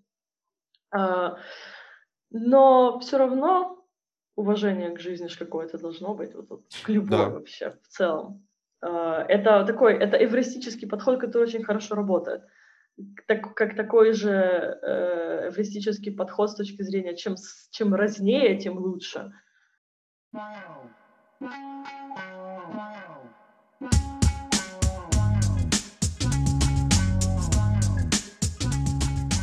Сейчас вспомнил мысль, над которой я думал некоторое время назад, что без боли нет развития. Это я, это я думал больше в плане личностного развития, то, что когда человек растет и развивается, он там сталкивается с разными раздражителями, mm-hmm. и эти раздражители не всегда благоприятные, да, и через определенную боль человек так или иначе может развиваться, может познавать себя, может познавать окружение и прочее. Но мне кажется, и в науке это тоже применимо. К сожалению, без боли, без страданий, без э, жертв человеческих и не только нет развития. Как бы все наши правила, все наши законы, они построены банально на крови. То есть в какой-то момент что-то произошло, да, негативное, это привело к определенным человеческим жертвам или не только человеческим, да. И люди задумались, что, наверное, все-таки да, надо чуть-чуть снижать боль, чуть-чуть снижать страдания, но сам факт боли, он, сам факт страдания, он позволил создать те условия, которые теперь благоприятны для существования нынешних людей. Это точно, потому что, опять-таки, знаешь, даже с чисто биологической точки зрения, это способ отличить что-то от чего-то. Знаешь, это такая там базовая, вот, знаешь, как это, мне кажется, когда ты только в биологию вообще вступаешь, это такая одна из первых вещей, которую ты, как это, знаешь, усваиваешь. Есть рефлексы, которые притягивают к чему-то, и есть, которые от чего-то отталкивают. И на этом-то это все и построено. Как бы просто, что есть очень много тонких нюансов, что тебя притягивает, что тебя отталкивает. Наша, нейро, наша нейробиология на этом, собственно говоря, и строится, да, на том, что вот, чтобы различать, к чему идти и от чего, типа, и к чему не идти. Так что, понятное дело, и, и тут должен быть какой-то сигнал, который говорит «не иди к этому». И вот, собственно говоря, этот сигнал мы получаем, и вот, собственно говоря, часто мы его получаем там, в боли и прочее, прочее. Если копнуть Если еще глубже было... в эволюционную биологию, то те особи, у которых не было сигнала о том, что не надо идти там, где их больно, уже они... их уже их нет с нами, нет. К сожалению. Их уже нет. Ну, даже человек... Есть же, например, такие болезни, которых э, люди не испытывают, ну, перестают испытывать боль. И этих людей оберегают вообще просто как, как, как, как снежиночки, да. Пылиночки, не знаю, там, лепесточки, потому что ты просто постоянно себя калечишь. И такой принцип жизни. К чему-то надо тянуться, и от чего-то надо, э, и от чего-то надо. И у нас есть хороший биологический механизм, который позволяет э, эту боль испытывать. Вопрос только в том, на этапе нашего развития, вот как людей, стоит ли рассматривать боль как такое абсолютное благо. Неправильно веду. Да, наверное, мне надо, поясни. Мне надо, мне надо пере, пере, пере, переосмыслить. Сейчас я попробую сформулировать, как я это понял, правильно ли я это понял. Должно ли человечество стремиться к тому, чтобы испытывать боль ради развития? Скорее, да. Вот функция... Я думаю, что даже с биологической точки зрения боль – это хорошо. Боль тебе скажет, что делать и что не делать. С психологической точки зрения, знаешь, на таком более тонком плане, в целом то же самое. Да, в целом то же самое. И вот здесь я с тобой немного не соглашусь, потому что если это то же самое и боль нужна, то не становятся ли вот эти вот все, знаешь, как это, структурные, законодательные вещи препятствием к нормальному вообще развитию, к более здоровому развитию всего? Нет, потому я, что это психологическая, я, да, я да, вот, потому что психологическая боль это как бы это реальная вещь, но и работать, ну как бы это реальная вещь, но она часто становится, знаешь, как это таким препятствием. В первую очередь, что люди делают, они как бы пытаются эту боль абсолютно убрать, и тут уже начинается всякого разного рода зависимости и правила, и вот этот, знаешь, такой общий цензус.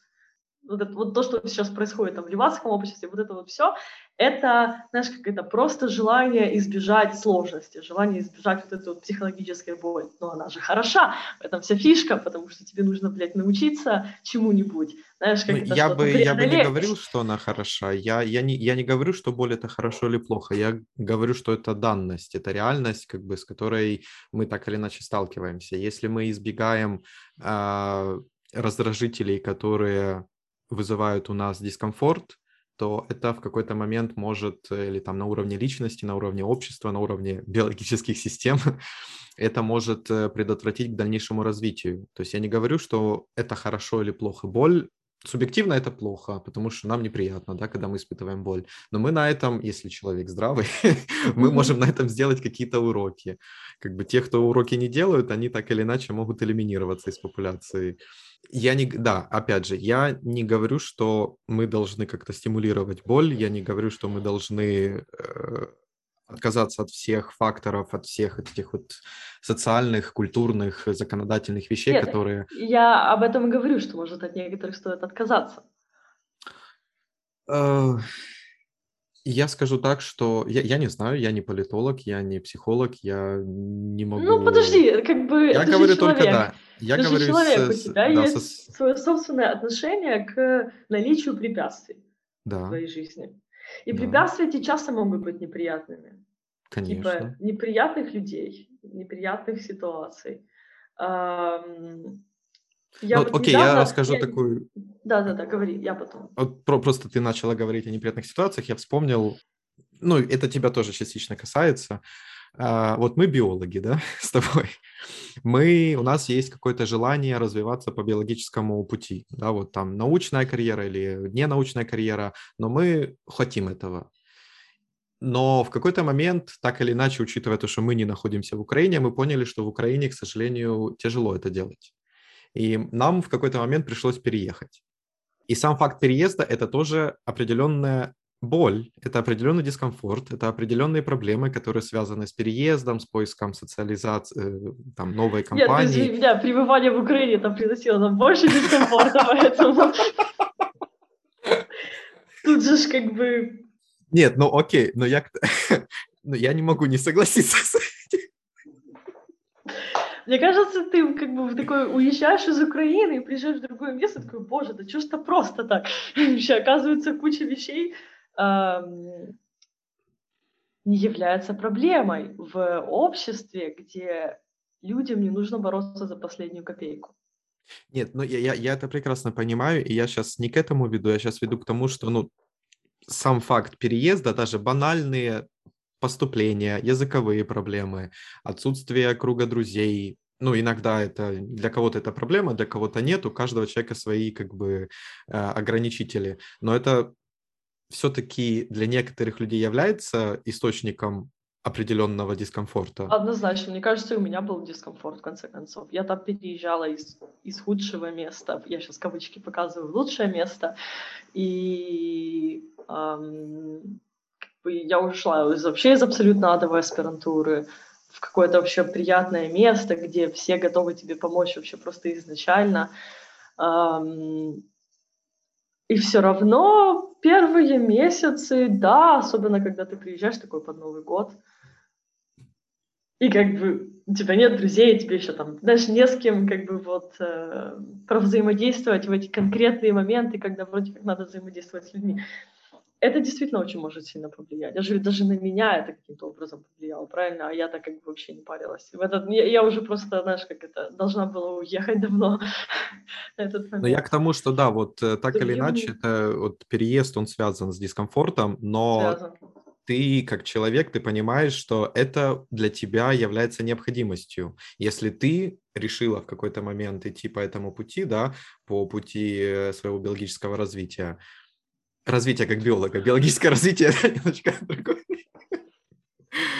Ну, как да. бы и биологического развития в том числе. Ну, кстати, да, да, это тоже верно. Ты понимаешь, что это, по сути, необходимость, исходя из твоих потребностей, и ты сознательно или несознательно идешь на этот шаг, может, даже не предусмотрев всех подводных камней, связанных с переездом, связанных с как бы нахождением себя в, другое, в другом обществе. И вот меня сейчас другая мысль посетила, возвращаясь вот вообще к общей проблеме боли. Интересно, я не думал, что мы об этом будем говорить, но я... Это просто, ну, знаешь, как это, ты же ведешь подкаст про аспирантов, это очень важная да. тема, это, да. это очень правильная тема, которую нужно поднять, о том, что депрессия среди пи эйч ди это очень распространенная, у меня такая да. была, например, ну, ну, это супер распространенная явление. Люди, плюс люди, которые идут в науку, они по-особенному чувствительны, правильно? Особенно те, которые действительно хотят чем-то заниматься. Это еще один фактор, да, они приходят еще с какими-то... То есть депрессия, это может быть у еще, знаешь, как это просто склонных, но здоровых, а есть еще другие разные вещи. И вдруг оказалось, что у огромного количества аспирантов, это просто невероятный процесс, типа сорок... половина, ну да, может, там чуть больше. Ли не половина аспирантов опрошенных, да. Депрессия такая, знаешь, как это диагностированная депрессия. И тут уже, конечно, и об этом вот начали писать лет пять назад, наверное, вот начали пописывать, уже даже в Nature начала выходить, вот это вот все. Вот, очень много тредов появилось о том, вот, о том, во-первых, что происходит, когда ты начинаешь гнуть свою линию, и что происходит, когда ты пытаешься принимать какие-то... Ну, хорошо, давай возьмем просто гнуть свою линию, потому что это могут быть разные вещи. Ты, например, увидел, что в статье, которую ты там написал несколько лет назад в сотрудничестве с тем-то, тем-то, там много ошибок. Ты начинаешь писать журнал, ты начинаешь там пытаться это как-то выяснять, и вдруг оказывается, что всем намного проще начать заметать следы вместо того, чтобы выяснять, было там правда или нет. Я представляю, как это может фрустрировать. Или когда просто твой профессор, там, супервайзер и прочее, прочее, абьюзер. Да, это очень часто происходит. У, у меня была очень нездоровая обстановка там, в аспирантуре в Украине. Ну, лично ты мне об этом рассказывала, и да, я не знаю, насколько смесь... ты хочешь это поднимать, ну, не хочешь, даже, не надо. Я, я просто, знаешь, как это, я уже так достаточно далека от этого, у меня просто даже нет запала больше об этом говорить. А так-то, конечно, люди должны знать, знать своих, своих героев в институте э, ветеринарной, клинической, там, экспериментальной ветеринарной, клинической медицины э, в Харькове э, токсично.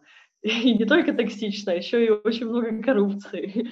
Вот. И там коррупционеры воспитывают коррупционеров, а как бы на уровне эм, руководителей, а на уровне лабораторных сотрудников там поломанные люди ломают других людей, которые туда приходят. Это в общем. Вот. А историй там, конечно же, миллион. Люди реально едут крышей, чувак. При этом я хочу вот добавить комментарий, что не надо строить каких-то иллюзий, что там... в условном Западе нет таких э, токсических, да, токсичных профессоров. Как бы, они, к счастью или к сожалению, к сожалению как бы, они возникают везде. И вот у меня знакомый есть один в Цюрихе, он делает аспирантуру сейчас, русскоязычный, он сам из Киева или из Крыма, ну, в общем, из Украины тоже парень. Он делает аспирантуру а, в университете Цюриха, но я с ним общался, он не очень хорошо отзывается о своем научруке, поскольку за ним, за научруком были замечены факты подтасовки научных данных, тоже как бы закрытие рта некоторым студентам, когда вот, как ты говоришь, пытались поднимать э, проблемы достоверности, научной этики и прочее, прочее. И это может быть связано с этим, это может быть связано с тем, что ты пытаешься правду рассказать, а тебе не раз... тебя, тебе этому препятствуют. Или же, например, просто на тебе любят отыгрываться, или человеку по... Всякое, правильно? Причин для того, чтобы начать, э, начать забивать другого человека, особенно когда ты в руководящей позиции, их может быть очень много. Факт в том, что это происходит, это не обязательно даже происходит на почве там, или, например, там ты не понимаешь, что человеку нужно и работать, и отдыхать, и ты не понимаешь там особенностей работы, там, цикла этого человека, когда ему там лучше работать, когда ему там хуже работать. Ты не понимаешь, что у вас на самом деле идет творческие процессы, что течению мысли там нужны какие-то такие-то условия. Как бы очень много разных причин, почему тебе может быть очень нехорошо в аспирантуре. Тебе может быть очень нехорошо в аспирантуре. И действительно это не зависит э, ни от Украины, ни от... Э, то, что мы знаем про Запад, из всех примеров, которые я вижу, это вот что. Университеты, скорее всего, захотят замять дело и не сделают все, что угодно, чтобы это дело замять. И вопрос боли, да, вопрос боли здесь состоит вот в чем. Одно дело, когда это здоровый процент боли, а другое дело, когда жизнь боль вообще просто бесконечная. Здесь просто уже ничего нельзя сделать, и нельзя бороться, а бороться надо, потому что кому как не нам. Ну, поэтому, и... да, поэтому у меня вот такая идея возникла, общение с молодыми учеными, с молодыми людьми творчества, которые вот находятся сейчас на этапе своего развития, дабы пообщаться с ними. Да, и поэтому, я не знаю, будет ли кто-то это смотреть или нет, йога, ребятки, йога очень помогает. Начинайте делать что-то, чтобы просто балансировать себя. Потому что ты, допустим, действительно хочешь работать в науке, ты хочешь работать в академии, там, у тебя есть, есть вещи, которые тебя прикалывают, все очень здорово. Будут, скорее всего, люди, которые будут пытаться на тебя влиять. И в первую очередь все, что тебе нужно сделать, это не дать на себя влиять. А решить эту проблему можно очень физиологически. Научись хорошо дышать, научись хорошо владеть телом, научись хорошо регулировать свои эмоции. Это все можно сделать с помощью йоги. И вообще вперед! Как бы даже, знаешь, не нужно придумывать никаких э, интеллектуальных конструкций для того, чтобы там, там себя мотивировать и прочее. Нужно просто научиться, знаешь, как это по-здоровому, как животное воспринимать, знаешь, как это отличать настоящую опасность от ненастоящей, например. Мне кажется, это очень важно, потому что настоящая опасность — это когда тигр тебя сейчас сожрет. А когда твой профессор начинает на тебя кричать, это не опасность. Скорее всего, он ничего... Вот тут, знаешь, как-то рукоприкладство, я думаю, институты не так-то хорошо умеют защищать. Поэтому пока до этого не доходит, ты вообще, как это... дистанцируешься. В абсолютно, в абсолютно э, стабильных условиях, и ты не помрешь прямо в этот момент. Конечно же, я прекрасно понимаю, что, например, твоя жизнь зависит от того, будут ли тебе платить или нет. Но это не конец, пока мы живем. Но это, но это не конец для молодого человека, да, у которого есть свои принципы, потому что на каждого, знаешь, бешеного профессора, который не умеет строить команды, я вообще не знаю, к чему он вообще ведет свою работу. Есть люди, которые знают, к чему они ведут свою работу, и они будут брать только тех людей, которые готовы вообще отвечать за свои слова, которые готовы защищать свою позицию. Это тоже нужно уметь.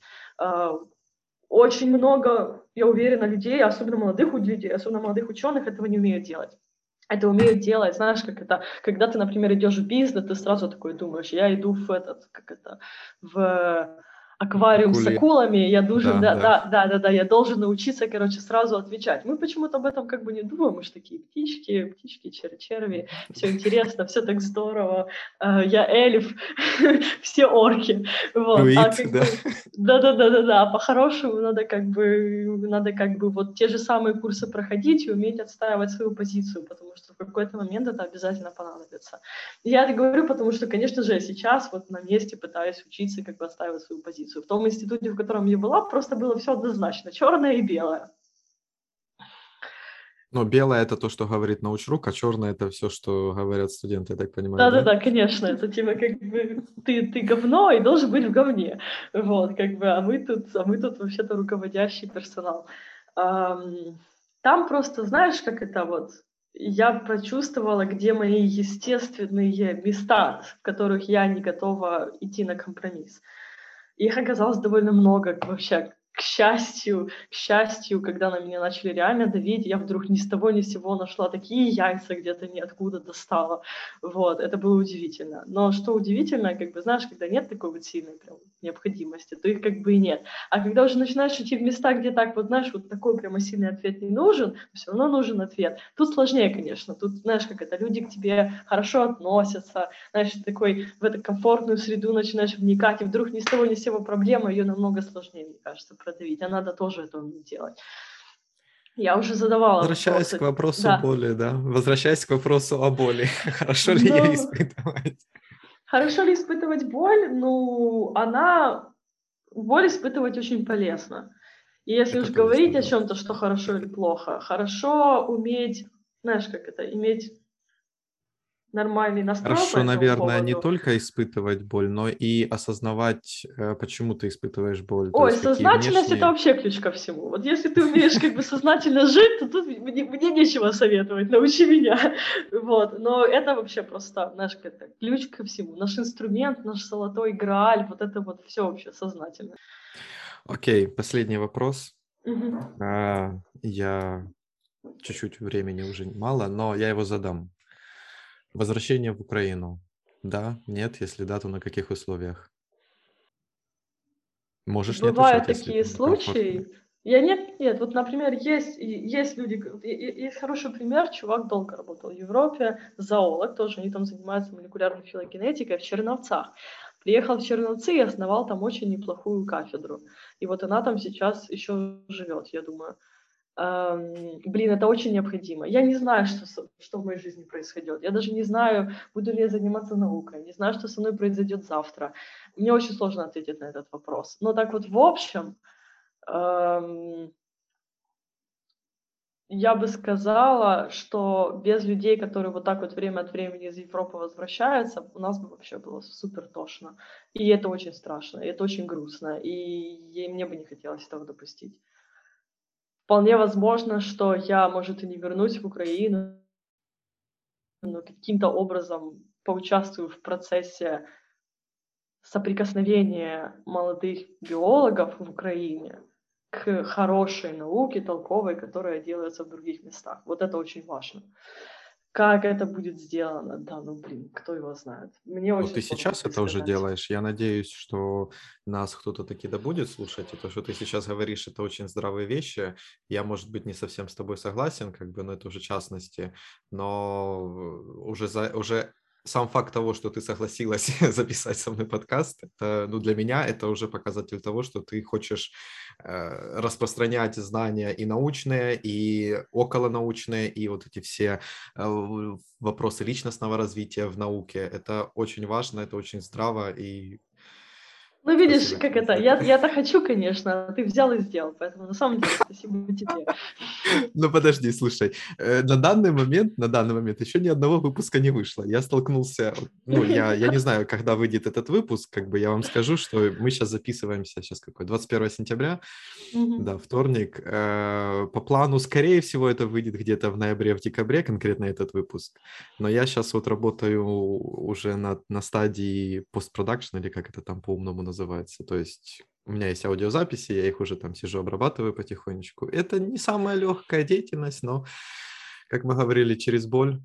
Не-не-не, я уверена, да-да-да, я уверена, что это получится. Я бы даже сказала, я тебя пну в таком Спасибо. Случае. Я буду ну, ты меня уже один раз пнула. Да, не, я сама себя пнула, я просто поняла, что я как бы тоже не права, я такая, в прошлый раз я тоже немного опоздала. И тогда как бы синхрон, ты заболел, вот это вот все. Но как бы да. Да. Тебе ну спасибо. Что? Тебе спасибо. Сейчас будем пять минут друг друга благодарить. Да-да-да.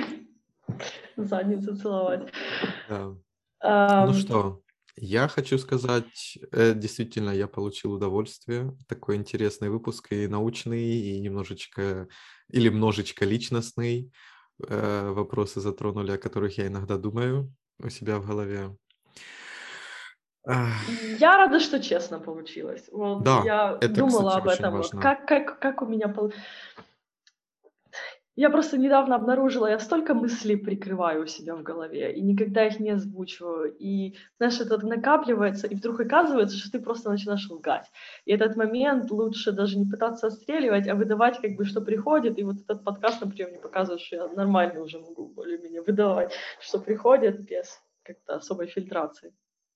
Это да, иногда, иногда, наверное, лучше сказать и посмотреть, мне какая кажется, будет реакция. Чаще всегда, всегда лучше сказать и посмотреть, какая будет реакция, потому что, опять-таки, только так и учишься. Нужно, а.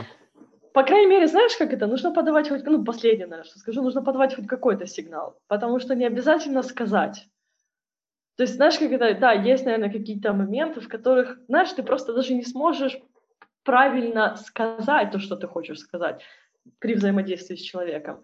Но очень важно, знаешь, как это вообще языком тела, и всем дать понять, что ты имеешь в виду. Вот это, по-моему, очень важно. Здесь сложнее соврать, но мне кажется, мы просто даже не умеем, знаешь, как это... Вот мы и врать не умеем, потому что даже если ты боишься, ты не сможешь как бы прям полностью всю свою агрессию продемонстрировать как надо. А, то есть соврать ты не сможешь, но и хорошую агрессию тоже не сможешь подать. Ну, в общем, такое, типа, вот хорошие чистые сигналы подавать, это тоже очень важно. Ну да, ну я имел в виду сказать, наверное, больше имел в виду реагировать, то есть вот реагировать. Реагировать, да, да-да-да, реагировать честно, как надо. Вот, да. По-моему, лучше всегда среагировать, потому что а как ты еще сам, как ты сам поймешь, если ты да. свои реакции забиваешь, если ты ну, не даешь им себя реализовать, как ты уже будешь действовать, исходя из этих реакций, это другое дело, а среагировать надо как надо. Вот. И ну, никто не умеет, я не умею, мы в целом не умеем. Мы учимся. Это, я же говорю, йога. В общем, мой бесконечный совет. Занимайтесь люди йогой. Хорошо. Ну, да, это последняя фраза.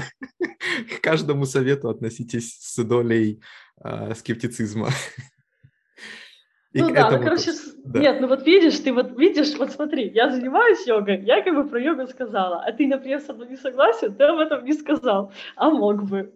Я, нет, я сказал, Мог, а я, я это завуалировал, Я завуалировал это во фразе, что каждому совету прислушивайтесь с долей скептицизма. Нет, был бы, был бы подкаст да. подлиннее, я бы рассказала, что я имею в виду, почему йога... Я как биолог йогу советую, как биолог. Mm-hmm. Даже Не, ну я как, как бы... У меня нет мнения на эту тему, поэтому я ничего не могу сказать. Я не против, я не за, я не знаю. Я тебе прямо говорю. Это, это, да. это хорошо. Это хорошо. Да. У меня к большинству вещей такое отношение. А про йогу я знаю совсем немного, но уже готова советовать. Хорошо. Хорошо, спасибо, спасибо Анастасия. Тебе. Очень интересно, мне очень понравилось. Я должен сейчас сказать финальную фразу, и мне тяжело это говорить, если честно, потому что мысли витают в других... местах. Ну что, с вами был подкаст «Наступні», подкаст, в котором мы общаемся с очень интересными людьми из Украины, которые двигают, формируют будущее, в котором нам с вами уже жить через некоторое время, вот через пару секунд, да. С нами была Анастасия Михайленко. Слушайте нас на всех подкастовых платформах, на которых вы только найдете. Ставьте лайки, комментируйте, пишите мне.